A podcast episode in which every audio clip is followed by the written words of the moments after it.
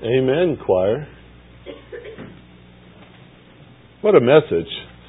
For those who uh, listen to our, our sermons on the internet, we have our website set up there and you can pull those up and there are folks that listen to us and that's all they hear of our service. Uh, they missed a real blessing. The words of the choir was, if breaking me means using me, then break me, Lord. Wow. When's the last time you prayed something like that before the Father? Very good words. We might have to go with that as our theme song every week. That would be good. Uh, oh, what a beautiful number, though. Thank you, choir, for bringing that to us here this morning. We are on a study of servanthood. There's a toolbox sitting here. I call it God's toolbox. You are in it as a servant of the Lord. And uh, we're going through a series of, of, studies on what it means to be a servant of the Lord.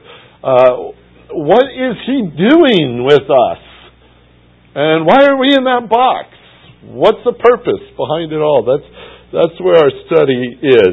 Uh, 1 Corinthians chapter 1 it's kind of where we're launching from in our study, and we're going into the, the handful of verses at the very end of the chapter, verse 26 through verse 31. That's where primarily our focus will be for the next handful of weeks. But 1 Corinthians 1, 26 through 31, I'm going to read it and we'll have a word of prayer, and then we will um, discuss what we see. So, starting in verse 26, For consider your calling, brethren, that there were not many wise according to the flesh, not many mighty, not many noble, but God has chosen the foolish things of the world to shame the wise. God has chosen the weak things of the world to shame the things which are strong. And the base things of the world and the despised God has chosen, the things that are not, so that he might nullify the things that are so that no man may boast before God. For by his doing you are in Christ Jesus, who became to us wisdom from God and righteousness and sanctification and redemption, so that, just as it is written, let him who boasts boast in the Lord. Father, we have much to learn, and we are so thankful that you are willing to have us taught. You have given to us your word that it might set before us. We can read it, and we have the privilege and the luxury of reading this book uh, anytime we want. Thank you, Lord, for that. We also have the benefit of your Holy Spirit within us who teaches us and guides us in the truth and, and challenges us and actually works inside our hearts to respond and to do what we're called to do. And thank you, Lord, for that. Really, we stand before you without any excuses on why we can't benefit from this time. For you are at work in us, both to will and to do for your good pleasure. So we submit ourselves to you again at this time as we open up your word and ask that you might uh, uh, challenge us thoroughly with what we hear, shape us, break us if that's what you need to do, that we may be useful to you. We pray in Jesus' name. Amen. I want to focus especially on verse 26 today and just a handful of words as it begins here. For consider your calling. Consider your calling. This is actually a place where you just stop before we even go into all the details that this chapter has to bring us. We stop right at the start and consider our calling. Consider it. I mean, look at it.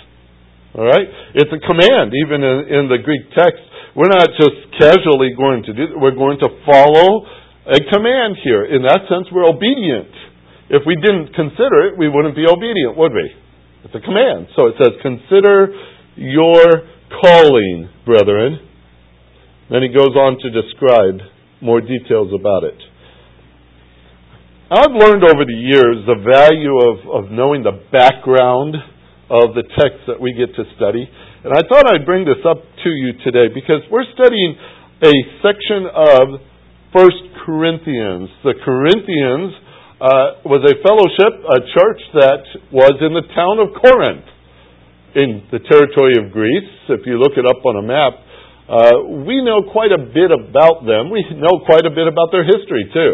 Uh, it's not something so obscure we could only guess, but uh, history has given to us a ton of information about the background of this territory and the kind of people who lived in it. So we benefit from this.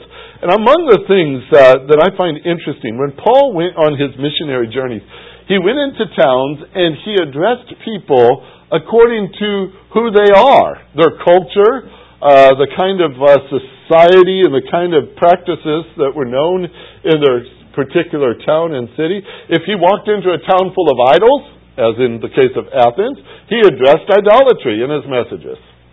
Walking into Corinth, what would you expect to find there? Well, let me give you a touch of their history, and you can see the kind of people he would be addressing here. Um, they had two biggies in their culture. One was athletics, and the second was wisdom. These two things were dominant in the Greek culture athletics and wisdom. Now, Corinth happened to have been very strong in athletics, in the sense that uh, they were a host city of the Isthmian Games. The Isthmian Games are very interesting. I, our spell it so you say, well, what's he trying to say? I S T H M I A N. Like an isthmus where they were living, they had games there. And uh, they started these games about 582 BC. So by the time Paul came there, they had already had almost uh, 500, 600 years, almost 600 years of hosting these games in their time. Matter of fact, the games were so significant to them they would play towns or the cities of Athens and such in, in different sporting events. But uh, there was a time when there was a war going on between the town of Corinth and the town of Athens. They suspended the war for the games. And then after the games were over, guess what they did? They resumed the war. So which is more important to them? The games. That's how significant it was. Matter of fact, we, we, we know this, at least as I grew up and as most of you grew up, remember the Olympics were only once every four years? Now we've got them every other year. We got winter and we got summer. And they alternate that way. But they, it was just once every four years. That actually followed the pattern of the games. There was a set of games that included this set, where the Isthmian Games would be played one year, and then the next year were the Olympic Games, and then the third year was what they call the Pythian Games, another town. The fourth year was the Isthmian Games again. Corinth actually had it twice every four years, and the Olympics came around once. Shows you how significant these games were. In their culture, athletics was a big deal. Why? Because it glorified man and what man can do. The Greeks were all about that. The second thing they were known for was wisdom. Uh, just that town near them was Athens, and it was known for their, their philosophers. They had the Stoics up there. They had the uh, uh, Epicurean philosophers. They just sat around all day long thinking big, deep thoughts. And if you came to town with a new big, deep thought, they'd invite you over and share it with them, and they'd sit around and think about that one too. Acts chapter 17 gives you a nice little background of that, Paul addressing these scholars in Athens. But uh, here, that was a side of their life. Philosophy, think, what man can think. Athlete, athletics, what man can do. It was a center on man. It was a glorification of man. That kind of system built on the same idea, centered around the same idea. What man can do. It's a man centered point of view. So if you step back from it, their wisdom, their wisdom was based on what man can think. That means it's limited, right? Because man's limited in their thinking. And that system was, was based on man's ability. And man is limited. So it was a limited thought there too. Uh, everything about what they they highlighted and brought to the table and talked about was limited because it was based on man. And unfortunately, it also was based on the duration of man. Man is limited there too. For just as, as sure as you came up with a good idea, somebody will eventually replace you with another good idea. Or you won't live long enough and somebody else will step up and they will have something. And that's the nature of the limitations. Their whole system was on limitations.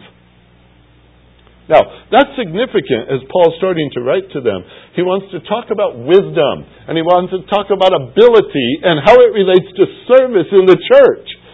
If they brought to that church man's ability and man's wisdom, what they're going to produce is man results. Is that what the church is for? Aha. Paul's writing to them very significant things based on their kind of culture. After all, we can read from God's Word and we can say, well, wisdom, wisdom is explained to us in God's Word. Matter of fact, the fear of the Lord is what? The beginning of wisdom. And we would say that's an entirely different start than where they started with theirs.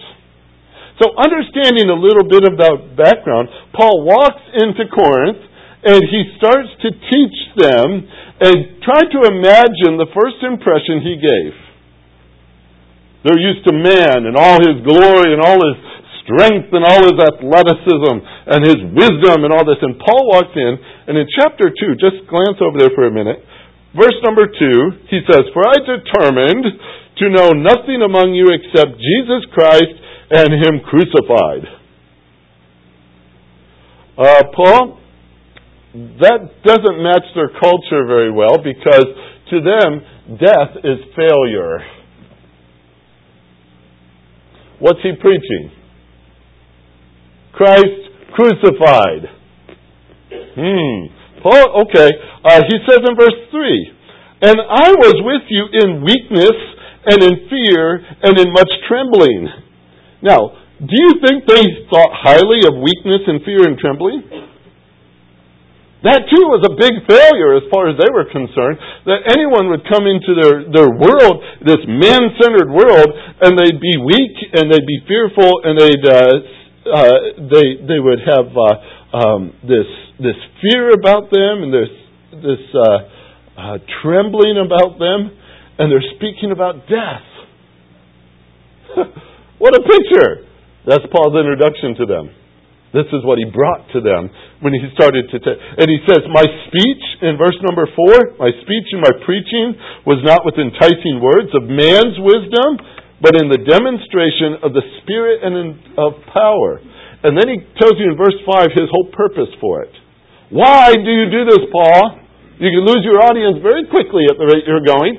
But he says, No, no, there's a purpose behind this.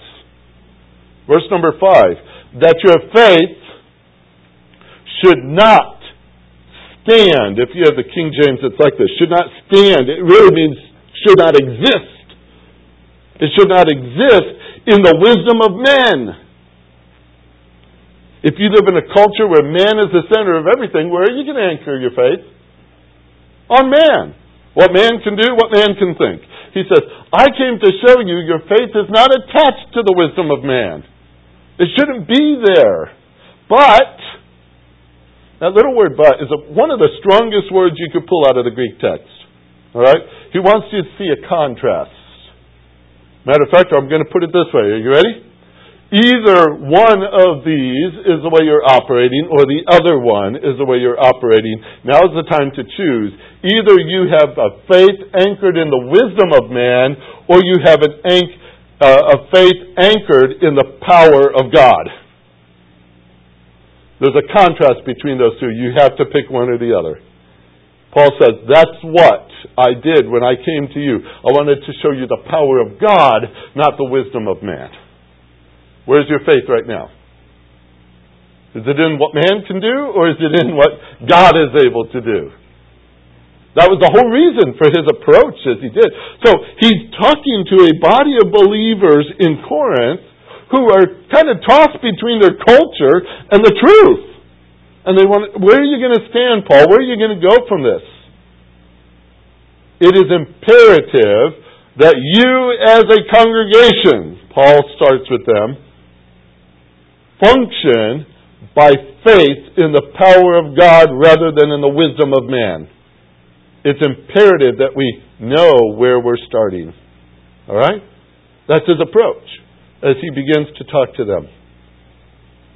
There is a need for this Corinthian church then to stop using human power to operate a spiritual thing, the church.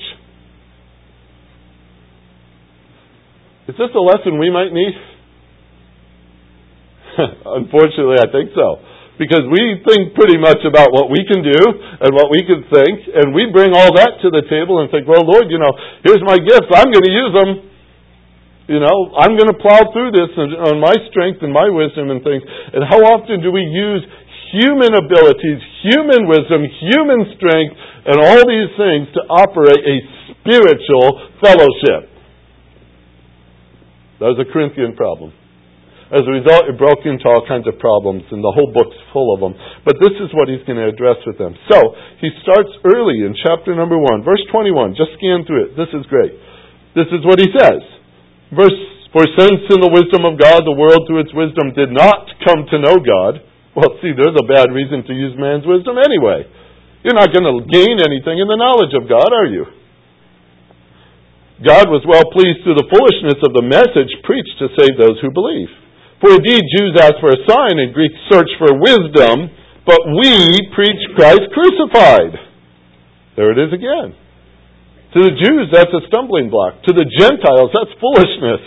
But to those of us who are called, both Jews and Greeks, Christ, the power of God and the wisdom of God. Because, verse 25, he says, Because the foolishness of God is wiser than men, and the weakness of God is stronger than men. Now you say, when is God foolish? When is God weak? Well, it's a picture, if you will. Even if God were foolish, his foolishness far surpasses the wisest thing a man can do. And if God were weak, at some point, if he had ever a low spot somewhere in all his power, that's still greater than the greatest power we could ever develop. So we can obviously uh, see a huge contrast between these two. Which are you wanting to operate by? The wisdom of man or the power of God? Paul says, all right, Corinthians, let me illustrate. That's where we are in our chapter, verse 26 and on. He says, let me illustrate. Now, this is going to take a little bit of my, my strange imagination, okay? I picture Paul saying, okay, I'm going to explain to you how wise God is in choosing you and how foolish you are to operate by man. So come over here and look at this picture. And if you will, imagine on the wall there's a picture of the Corinthian congregation. They all posed for it after a Sunday morning service, right? Somebody took the picture and there it is, big as life on the wall, the whole congregation up on that picture. Can you picture it? With my imagination, I see it right up there. All right? You like black and white or colored? Whichever one you prefer. This is an old congregation. We'll, we'll go black and white. Okay. There's this picture of them on there. He says, All right, Corinthians, let's look at it. Hey, there's your pianist sitting right there. You see? Okay, there's a pianist, and, and there's an usher, and there's an usher, and there's one of your ushers there, and, and there's an usher too. And, and there's your Sunday school teachers. They put them right in the front row. Isn't that nice? And he starts to look at their Sunday school teachers and he says, Now, look at that picture. Look at all those wise men up there. Saying, Huh? He says, Well, okay. That one guy over there, we think he's pretty wise. At least he's wiser than most of us. But, but there's, a, there's a wise man among us, yeah. Um, uh, some of them I wouldn't call wise, would you? And he looks over that list and he says, There's, there's not many wise among you. There's, there's a few maybe, but not many. And there's not many strong. Now, there's one guy in the corner. We're sure he's on steroids, but the rest of them, we're not. We're not too. There's not too many strong in there, are there? Well, most of them are just like average guys, you and me. Um, where are your celebrities? Look over your picture and tell me. Do you see celebrities in there, Paul? I, I don't know. This is a picture of a group, a fellowship we look at them and say, well, you know, there's not many wise. There's not many who are strong. There are not many who are, are celebrities. Actually, Paul says it this way Not many wise according to the flesh, not many mighty, not many noble. Talks about the nobility that might be among them. And, you know, we get so impressed with nobility because of their name, right? Their family, because they were born into a family that was uh, either very wealthy or prominent in one way or another. All of a sudden, the children take on the same characteristics, don't they? We elevate them just because of their name. And Paul says, look at your group. You know, many times if that were our picture up there, we might look at it because we know each other and we'd be rather impressed with it. And we, we know the heart of this person and we know the service of this person, their history. And, and so we might look at it and say, hey, that's pretty impressive. But bring in a stranger to look at your picture. Bring in somebody who's never been among the church and don't know the background and say, be impressed. And he's going to look at it and say, it looks like everybody else. Right? That's reality. The Corinthians were impressed with their picture on the wall. They were impressed with it. And that spilled out into their service because they thought that's what it was all about. Their service was loaded with their own self importance. Now, Sometimes we can get a distorted view of how great we are. Maybe not you. Maybe not this fellowship. Maybe only other ch- churches have this problem. But if you really want the big picture, have somebody else look at it for you. For example, some of you, try this. Try to impress your children or grandchildren with your high school pictures. There'd be a lot of laughing. I know it because I've heard them laugh at mine too. They can't believe the hairstyles we used to have. I don't know what that's all about. But that, that's a picture that I start with when I think of our Corinthian fellowship.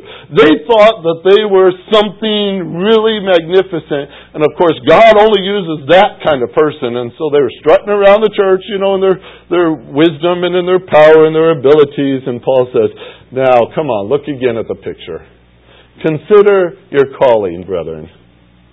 Consider your calling. There's not many wise. There's not many mighty. There's not many noble. So let's get the right view of this. Let, us focus. Now, this could get rather uncomfortable, can't it? If we start to think, how are we going to apply it? It could get. So I chose a toolbox to, that we could aim our anger at, or aim our our concerns at, or something like this. This is God's toolbox. All right, and in it are the things that God chooses to use. So we're going to take a little bit of the edge off of our study and aim it this way, and think about tools in the toolbox and how God uses what He chooses. Um, what's interesting when you heard me read through verse 26 and on through 27, 28, and 29, the interesting phrases he uses over and over was that he uses the foolish things. He uses the, the base things. And there's an emphasis on the word things. Even in the uh, Greek, the word things is dominant in that passage. And I think that is a, a wonderful way to approach some problem that's hard, felt and real personal and kind of use something as a buffer. He's going to talk about things, but he's really talking about people. All right? And so it kind of takes the edge a little bit off the sword as he starts to talk to them about these are the things God uses. And when he matches that with human ability, he talks about men. Not the wise men, but the foolish things. Kind of an interesting work that, that's set before us. Um, but as we go through this, there's going to be a study of tools. Variety of tools. You don't know what's in this box yet. No one's peeked, I don't think. But uh, next week, or maybe the week after, I'm going to open it up. And you're going to start to get a picture of what's in front of us. But before we do that, there are certain things we have to do. First, we have to consider our calling. And that's where we are in verse number 26. We've got to look at it. Before we start pulling the pieces out and looking at each one individually, we have to, to set a few things before our consideration that need the focus. Yes, there's a great variety among us, but this we have in common. And so let's walk through this carefully today. Uh, it's, it's my belief uh, that if we have, and I only have six items in front of me right now, but if we have these six items governing our examination of the tools that God uses, we will appreciate the tools more. All right? and we will see the value that God has placed on it. This is all part of our considering our calling. We want to take a new perspective on this. On the whole point of service, what God has for me in service, let's consider it from His perspective. All right? So, consider your calling. Now, there are six things, and according to the number of pages I have for my notes, we're going to handle three of them today. Okay? And some of them you're going to say, but this sounds familiar. I thought you just said something a little bit about that last week. I did. I did. I, I'm trying to reinforce some of these things so we can get the full appreciation of them. Number one, this consideration has to be there. Consider your calling. Number one, we are called. You have to start there. We are called. We saw the words in verse number 27 and verse number 28. The word chosen kept popping up too. God has chosen. God has chosen. God has chosen. We see that woven all the way through this text. Chosen and called. Now, both words are used in our paragraph before us, but there is a small distinction between the two words. They're not identical words. Uh, to be chosen so we saw last week means to be called out. To be called out. And the phrase actually is, in the Greek, God Himself chose for Himself. That's a powerful little phrase, and it means a ton. But all the way through here, he says in verse 27 For God Himself has chosen for Himself the foolish things of the world to shame the wise. And God Himself has chosen for himself the weak things of the world to shame the things that are strong. And it does it again in verse number 28. The despised, God himself has chosen for himself. That's a little phrase that comes from just a one little verb sits by itself. But that means he, you have been selected by him. Selected by him. Now, personally, that shows me his, uh, his great initiating action. He initiated all this, didn't he? He did. Without our input? Oh, we could have brought so much to his help, right? Just share with him our great wisdom. He chose without our input. He didn't wait for us to impress him. He didn't put on some sort of talent show to say, I'm going to pick three of you, so put on a good show. He didn't do that. He didn't even allow for our manipulation. Hell, we're not like that, are we? We didn't manipulate our position into His service. It's purely based on His will. It's not based on how cute you are. It's based on His will. He chose. He Himself chose for himself. And, and I think that's very important that we understand this, that we're not bringing anything to the table. He did the work. He initiated. That's chosen. And that's one of the words we see. Now, the second word I think is, is rather sweet, actually. The word called means to be invited. Invited. Now, there's a nice ring to that term, isn't there? To be invited to something? Grow up watching or reading Carly, Charlie Brown cartoons? That guy didn't get invited to anything, did he? You always feel sorry for him? Would you have invited him to your parties? I don't know, but we, we read those and say, he's never invited. You might feel sorry for him. God invites. That speaks of a very gracious act on his part. Consider this. By his grace, his, his, his wonderful invitation, if you will, he loves us who are sinners. By His grace, He, he calls us and invites us into a permanent relationship with Him. By His grace and His, His glorious invitation, He places us within the church. He secures for us an eternal home with Him by His grace. What wonderful invitations these are that He has given to us. And I add one more. As I, there's probably hundreds and hundreds more, but this one is significant. By His invitation, His gracious action, He gives us the privilege of participating in His service. I underscore that. Matter of fact, I even double underscored it in my notes. Why? Because too often we approach service as my ministry, right? It's my ministry. It's what I do. It's based on what I know. It's what I'm trained for. Pastors have sometimes a problem in this department, but we, we bring all that we have to it without realizing God invited us into this service. That stopped you cold with pride. I mean, what can you say? It was God's invitation that we could even participate. I, I can't underscore that enough. Here it is God of the universe. Wow, picture it. The God of the universe.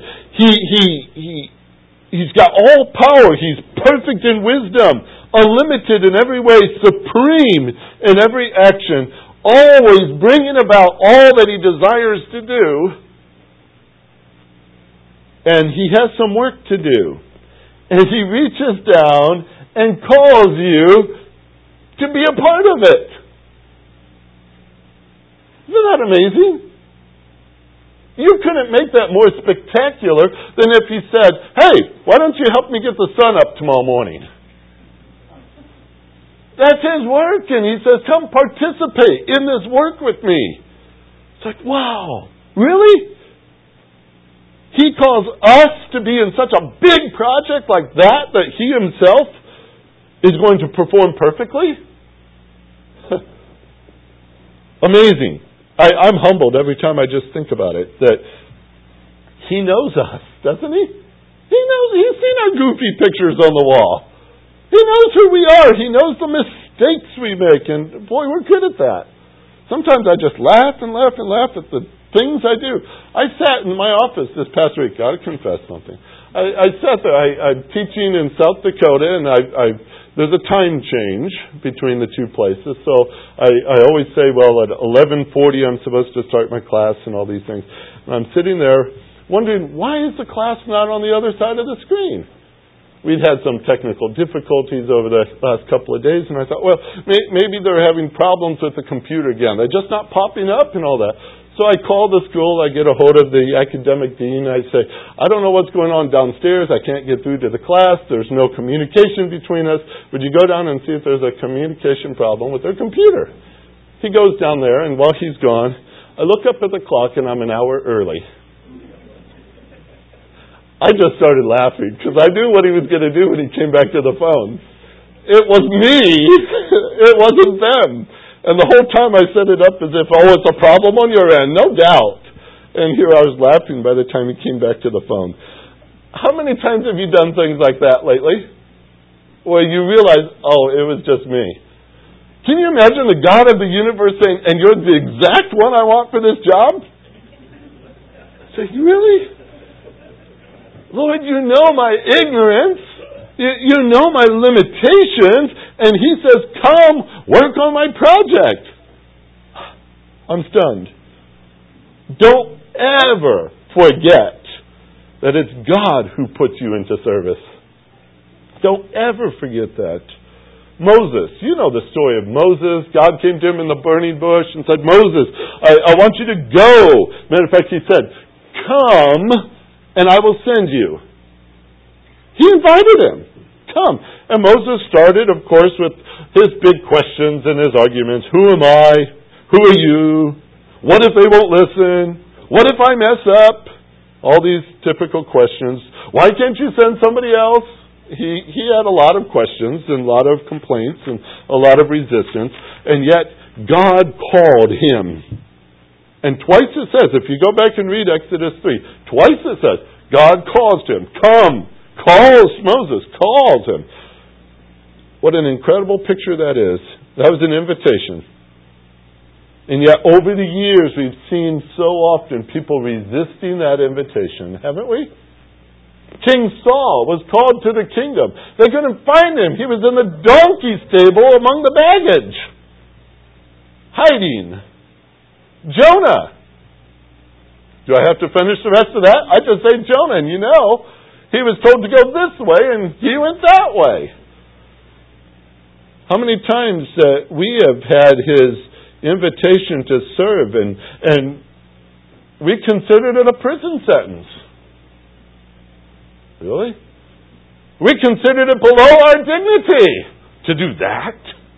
Really? We considered ourselves inadequate. We can't do that. That's impossible. We're prone to mistakes. We can't do that.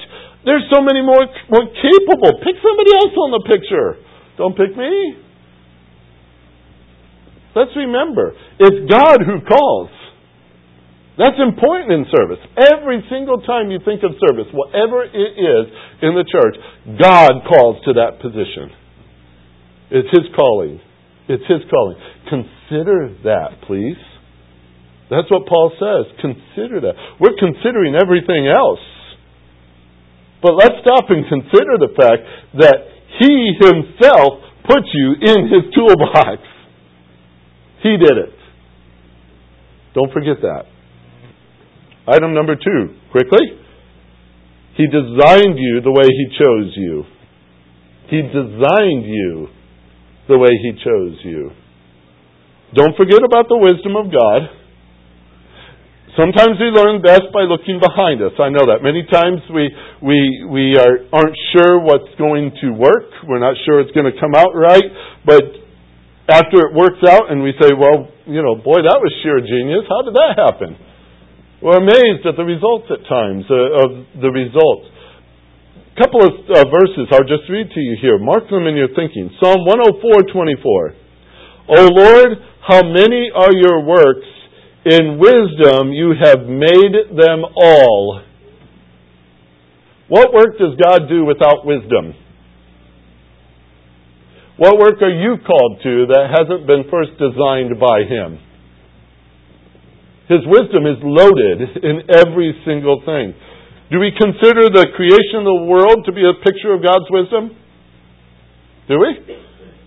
Yeah. It's an amazing thing to study creation, see how it all works together. And yet, for some reason, when we think church, we forget all that and we think, well, this, this, this church is so abnormal. It's parts and pieces just whirling out of control. And, and in a big picture, we've got divisions, we've got denominations, we've got a hundred different directions, we've got different leaders, different styles, we've got different places, we've got all these things. And sometimes we wonder if God is just scrambling around trying to keep it together. He's catching up with us, right? Eventually he'll figure out the church, won't he? Is that the way we view things? Doesn't all his works work by his wisdom? Is the church one of his works? Uh huh. You starting to get it? His design is in this, folks. The worst thing, perhaps we may say, on a human level, a church could face might be persecution. Say, oh, that's terrible. Uh, what if it leads to the death of somebody in the church because of persecution? The enemies get the upper hand. It's spiraling out of control. God, what are you going to do?